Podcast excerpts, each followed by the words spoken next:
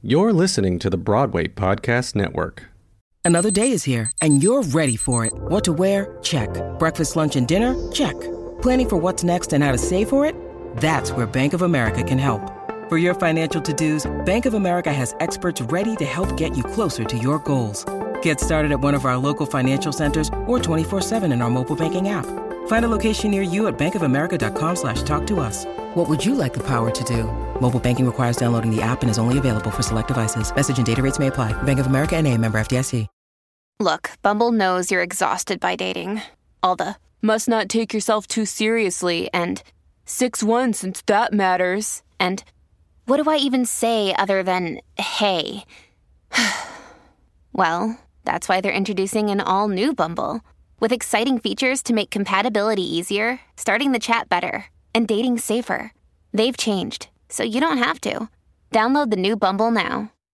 From Shakespeare to Schwartz, from Fosse to Alvin Ailey, from Sondheim to Bareilles, from McNally to Fay. It happened to the greats, it still happens every day. When lightning strikes, it's the moment you know. When lightning strikes, where you're meant to go. You can stand and shout Eureka,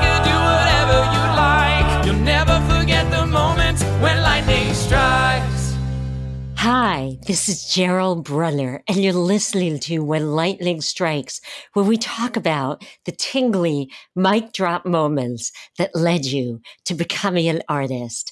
Martyna Majok was recently nominated for a Tony Award for her riveting, profound, and funny play, Cost of Living.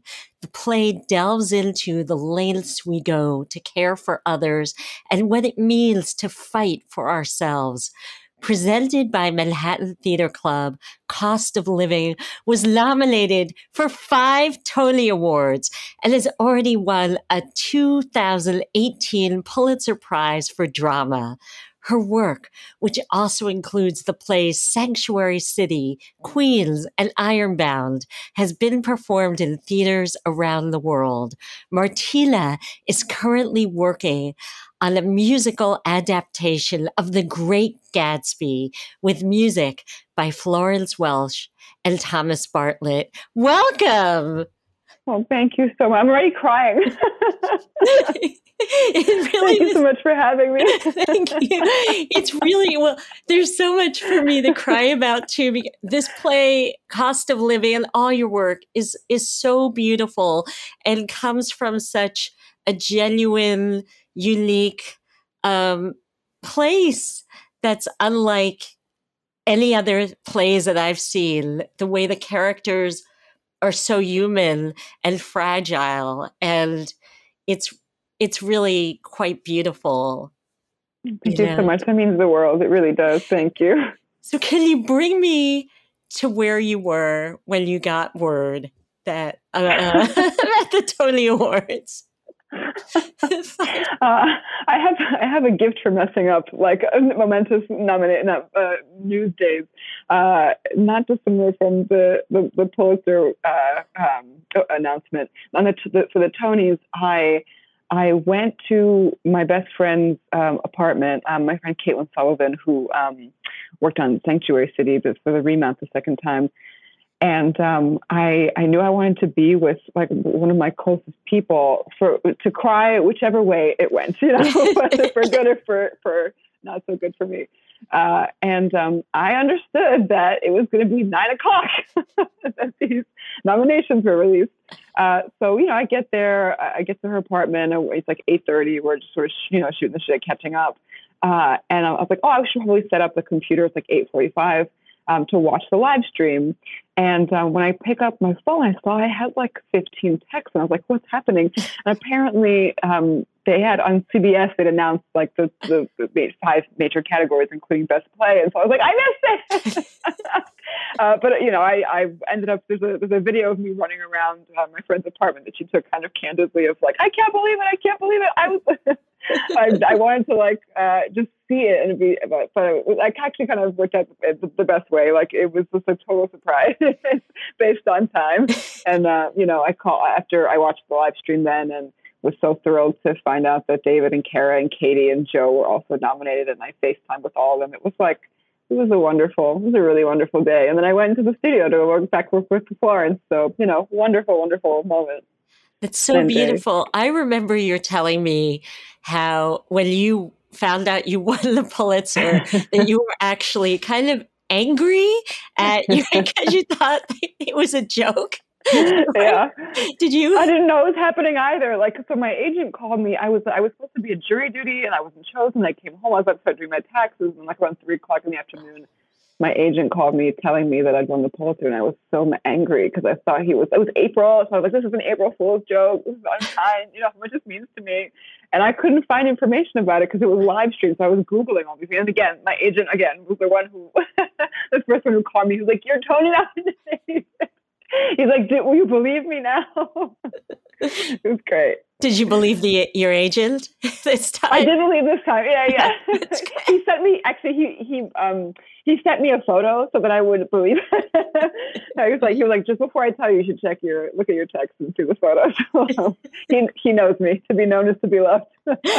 and what's so beautiful is that the show was it it closed and yet it was still remembered. You know, oh my God, all these months so later. Yeah, that that was a fear that people would just you know one of the first shows up in the Broadway season and had a had a relatively short run and it just I mean truly meant the world that people remembered it and and kept it in their hearts to to nominate it. It meant so much. Well, it speaks volumes about the play. I wanted to quote what Maya Phillips wrote in the New York Times about cost of living that the play is a work that really breaks your heart drags you through hurt, then kisses you on the forehead, sending you off with a laugh. This play left me breathless. And I'm not just using a manner of speech. We give nearly two hours of attention, and great theater offers us empathy and humanity in return, riches of which even the world's wealthiest can only dream. Yeah, I'm like a raw nerve. I can read that. I'm just weeping. I just like can't. I can't believe this time. it's so incredible to. I wrote this play when I didn't have a home. Yeah. I didn't have a place to live, and I just you read that and I'm like, wow. Yeah. Do you mind sharing yeah. what what inspired the play? Because it's such a beautiful story of you you know, of, of being such a place of pain, right? That you had somebody in your family die, pass away and you couldn't go to the funeral yeah. and you were yeah, so poor. A, yeah. Yeah. yeah, it was a really, uh, it was a really difficult year. It was my first year in New York. Um, I was hopping from sublet to sublet. I had 13 apartments my first year in the city because I couldn't afford security deposit. My second apartment had bed bugs. It was just, um, I got, you know, hazed by the city um, while trying to start, a, uh, just get on my feet and start a career as a playwright.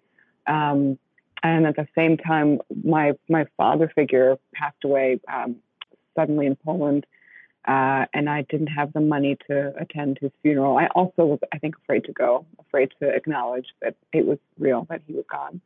Uh, and uh, one night, I was I had been fired from a bartending job I was working.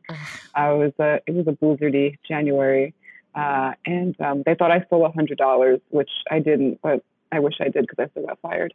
Um, and, and I, so I was like a Saturday night. I went home. It was the first night in a long time that I didn't have a thing I had to do to just try to get on my feet, and I I sat at this you know this table, this sublet of a home that wasn't mine, that was temporary. And the the voice of Eddie Torres came to me, and sort of that that monologue just came out that night of somebody who was very alone, who was hoping for some kind of a miracle um, to to make his grief have meaning. I think, and and um, a lot of the characters are composites of people I knew growing up or aspects of myself, and and um, I always feel like writing, getting to write plays is, and, and seeing them come to life is a feels like an act of resurrecting ghosts. Yeah. And so it's I think this is why it's so meaningful to me. It's like a chance for me to be with aspects of people's souls that I, you know, that I can't be with anymore. So Oh, that's so that beautiful. was the beginning. Yeah. And for people who might not know, um, there are four characters whose lives ultimately intertwine in myriad ways, or some of them intertwine. Um, and how would you describe the play? If somebody said, if somebody Yeah. were to ask, what's cost of living about? Right. I'd say it's about two couples that are um, of cosmically circling each other. Um, they're mostly strangers uh, throughout the majority of the, the, the, the play. Um, both couples are dealing with aspects of care and class. Um, one couple is um, Eddie and Ani. Eddie's an unemployed truck driver um, who's been married to Ani for 20, almost one years, and she uh, um, is in, in a car accident which leads leads her uh, uh, quadriplegic, and um, she, Eddie becomes her her temporary caregiver. And the other, uh, well, also they are in the process of separating, um, so they come back together uh, for for a finite time to to for him to care for her, um, and um, and he has got you know ulterior motives for doing that. Yes. uh, and um, the other couple is John and Jess, and John is a PhD graduate student at Princeton um, who has cerebral palsy, and he hires Jess, who's a recent graduate, uh, first generation immigrant, working class uh, woman, who uh, to to be his his um, care his uh, personal caregiver um, or personal caretaker for for um, you know part time, uh, and Jess is uh, dealing with a lot of economic precarity, um, and you know we learn some of her some of her secrets throughout, throughout the play. And at the end, these the two of the people in these in these couples meet, um, but they've sort of been circling each other. Um, the uh, for for for like I'd say you know co- cosmically like there's some there's some connection that that um, that they have with with one another, and um, it's really about I think a specific this very specific kind of American loneliness that is uh, that has to do with um, this idea that oh we're all individuals and we should take care of ourselves, but actually we need people desperately um, for so many things, meaning for our lives, the care, you know, safety. Um, uh, and um, I, I drew from my experiences as a caregiver. I used to work with children with disabilities when I was working in Chicago. Um, so I so I drew from a bit of that as well as um, you know that year of of a lot of instability, financial instability, and um, uh, health health scares, all these things that um, make living in America, especially, really. Uh, it, you're sometimes on very shaky ground in this in, in this um, in this country, uh, whether that's actual um, uh, just the finances and, and the way to to organize your life within its systems, as well as the mentality of like you know just just suck it up and move forward and take care of yourself, um, uh, and and prove that you're worthy of um, staying alive. I think for that's a, that's a, a terrifying thing for me about the American healthcare system is you have to kind of earn your right to stay alive and healthy. Uh, and um, that's what I think some of the characters are dealing with as well. Yeah. And like, And I swear it's funny. I swear it's funny. It sounds so like.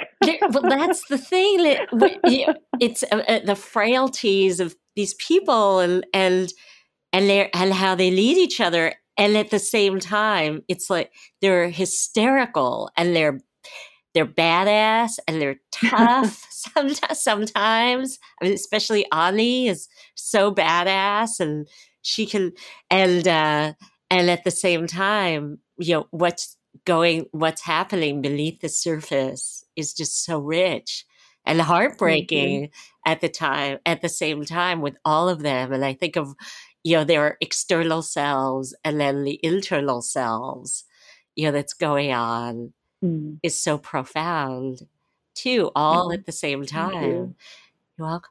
Uh, i'd love to ask oh well when what do how do you think is it possible to put into words how this experience of you writing the play and then having to you know put it on in several iterations off Broadway. It was at Williamstown 1st Mhm. right? Then off Yeah. Broadway at the Manhattan Theatre Club, and now on Broadway. How has the play changed you? Oh God, changed me. That's about how the place changed. uh, oh my gosh, I I feel like our plays are smarter than we are. Ah, when we are writing them. Uh, Yeah. There's some reason why we do this. Why, as writers, we engage in this crazy act that is sitting with our demons and trying to mine them for some answer or even just some question, some like more some articulated question that is moving within us that for whatever reason we can't look at or listen to without going through the process of make making art, um, stepping outside ourselves a little bit and trying to make something that feels generous for other people, um, that tries to that endeavors to to unearth and communicate. Uh, and and um, I I you know I write to find out why I'm why I need to write, and the process of that that play was. Um, I think I think it was it was a an understanding of just how much we we we need each other and to and and how um, uh, how meaningful these relationships are, as complicated as they are. That nobody can, uh, I think nobody can be everything to you, but there's these there's these connections that you have that are so. Um, uh, when you have a connection with them, it's so it's so it's so rare, but and everyone is. Um, everyone is uh, i think with the two a lot of especially the two or three three uh, main characters that are working class they actually all of them actually all these characters have lived in a world um, where their safety is not guaranteed Yes. uh, and and yet they still engage in the act of hope that in connecting with another human being maybe it'll be better Yeah. and I think that that was the it, it, the play. Maybe is, is teaching me to to be brave with people, to be Mhm. brave in relationships. That um, we will get hurt, Ah, and we have been hurt, yeah. but that it is worth it to to engage in the act of reaching for another for another human in the hope of connecting and filling out our souls a little bit more. Uh, that's that's I think what's what I've and it's taken a long time I think for me to even be able to articulate something like that because I started writing it in 2014, and you know 2016 was the first production at Williamstown. 2017 was Manhattan Theatre Club, and and um, and I've you know every once in a while I pop into certain productions of the play, and Katie especially has done five productions of the play, Gosh. and I'm finding new things each time. I did rewrites for the Broadway um, show uh, uh, to sort of and to other opportunities to deepen. I feel like there's there's always something to discover, and it was like uh, I didn't do huge rewrites, but it felt like a big it felt like a big deal to to answer certain questions I think I still had about the play and the characters.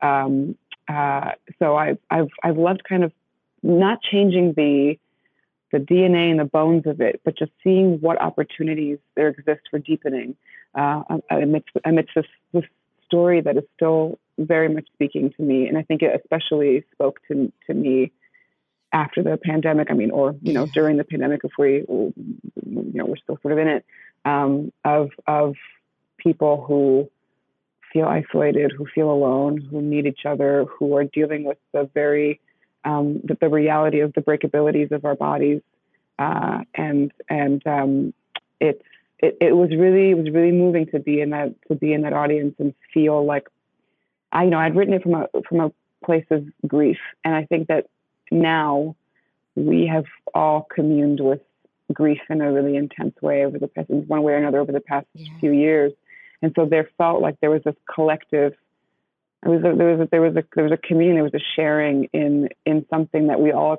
in in a, in a sensation in a, in in, in in this grief, uh, loss, this change, transition, whatever that we experienced. That that kind of felt like we were we were all being held a little bit by by the play. It was it was really meaningful. I love how fluid it, it it was that you were able to go back to it, you know, for the Mm. Broadway and and make changes and you know that it's it's a process and shifting to um the Great Gatsby. Are you allowed to talk about I can say some things.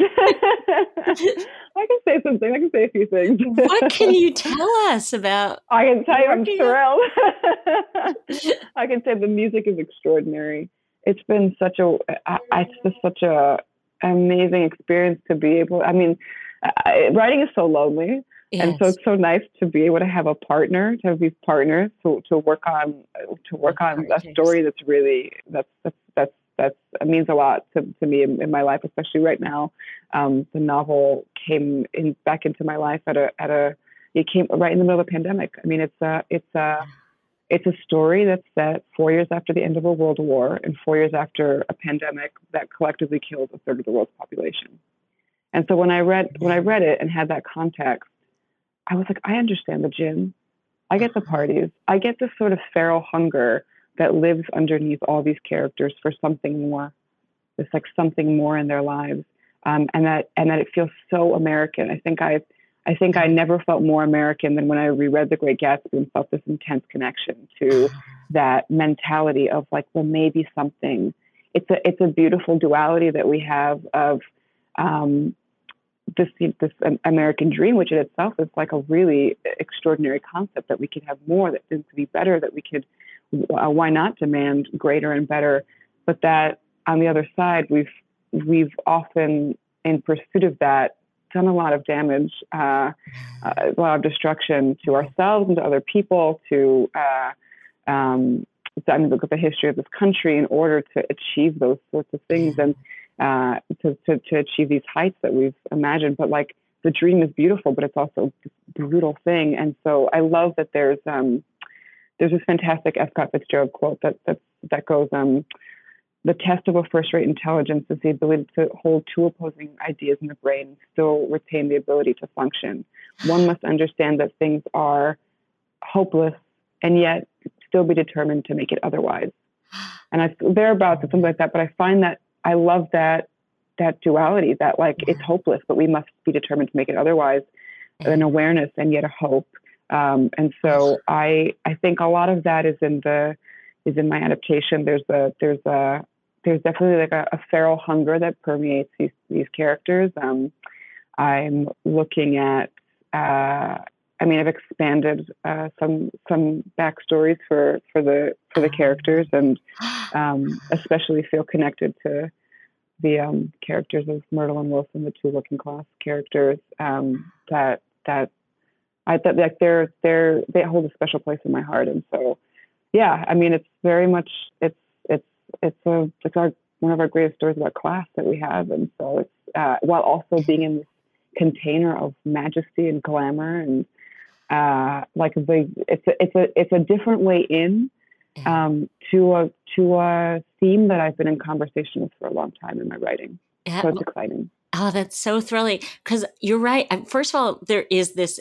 insatiable hunger you know for the mm-hmm. american dream and it's like it is like i love that duality quote that it is completely unattainable and yet we try and it, we we hunger for it we because we feel like failures if we yeah. can if we don't try or you know some of us do and then i think about even like you were your characters in cost of living or sanctuary city or Ironbound i mean that they're all there's that what's going on the layers and layers of them and i think of all those characters in great gatsby you know what's really ha- and that lone that sense of loneliness and wanting to be part of the party and to be mm-hmm. in in the heart of it in the in the din of it all and yet wanting so deeply, deeply to be loved.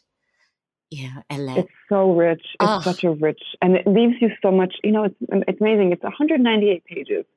Like you know, my my yeah. copy, right? It's 198 pages, and it leaves you so much room to fill to like fill out these these people in your imagination. It's so evocative. It's so rich, but it's such this this like beautiful economic poem I think it just like my heart swells when I read some of the language, and it's just so. Be- some I, I've I've read so I've read so many so many F. Scott Fitzgerald things in the past few uh, few years of working on it, and I I, I remember somebody had said. Um, that the writing in the book is the way that Americans, not that Americans are, but that Americans wish that they were.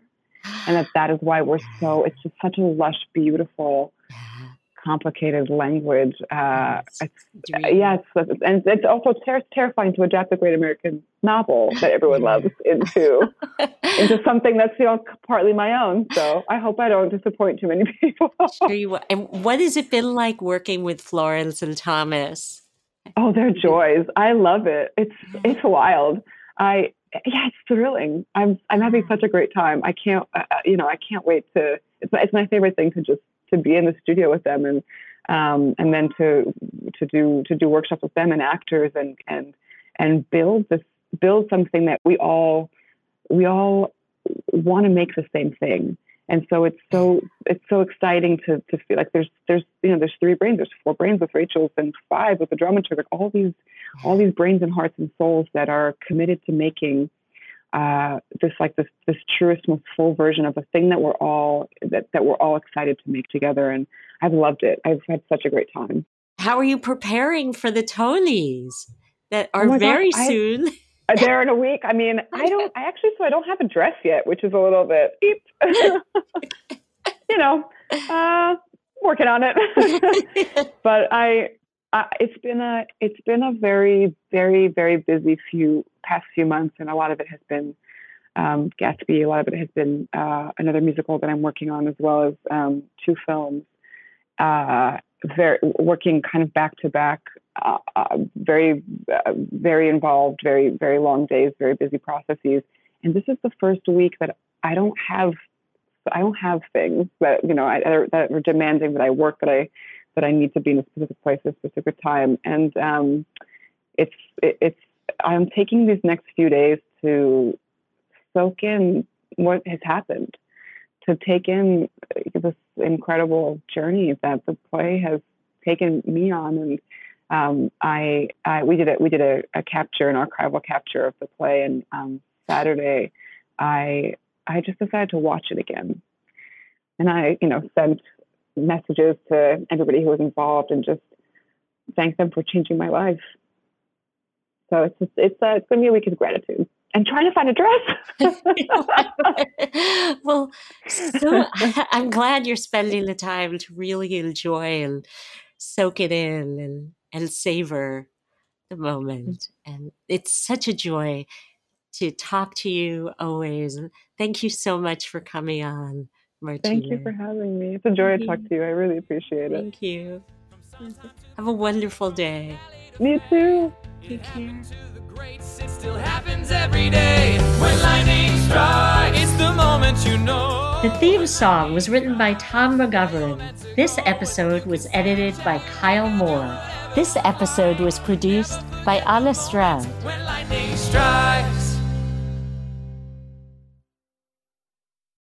Hey, it's Leslie Odom Jr. here on the Broadway Podcast Network to tell you about the Rise Theatre Directory, a program of Maestra Music. Rise is a national online resource designed to connect and empower backstage and administrative and creative theater professionals from underrepresented backgrounds. If you work or aspire to work in the theater community, this can help you find your next project. And if you hire theater professionals, search the Rise Theatre Directory to find your next team. Create your profile now and get more information by visiting risetheatre.org. That's theater with an R E R I S E T H E A T R E dot org because only together we rise.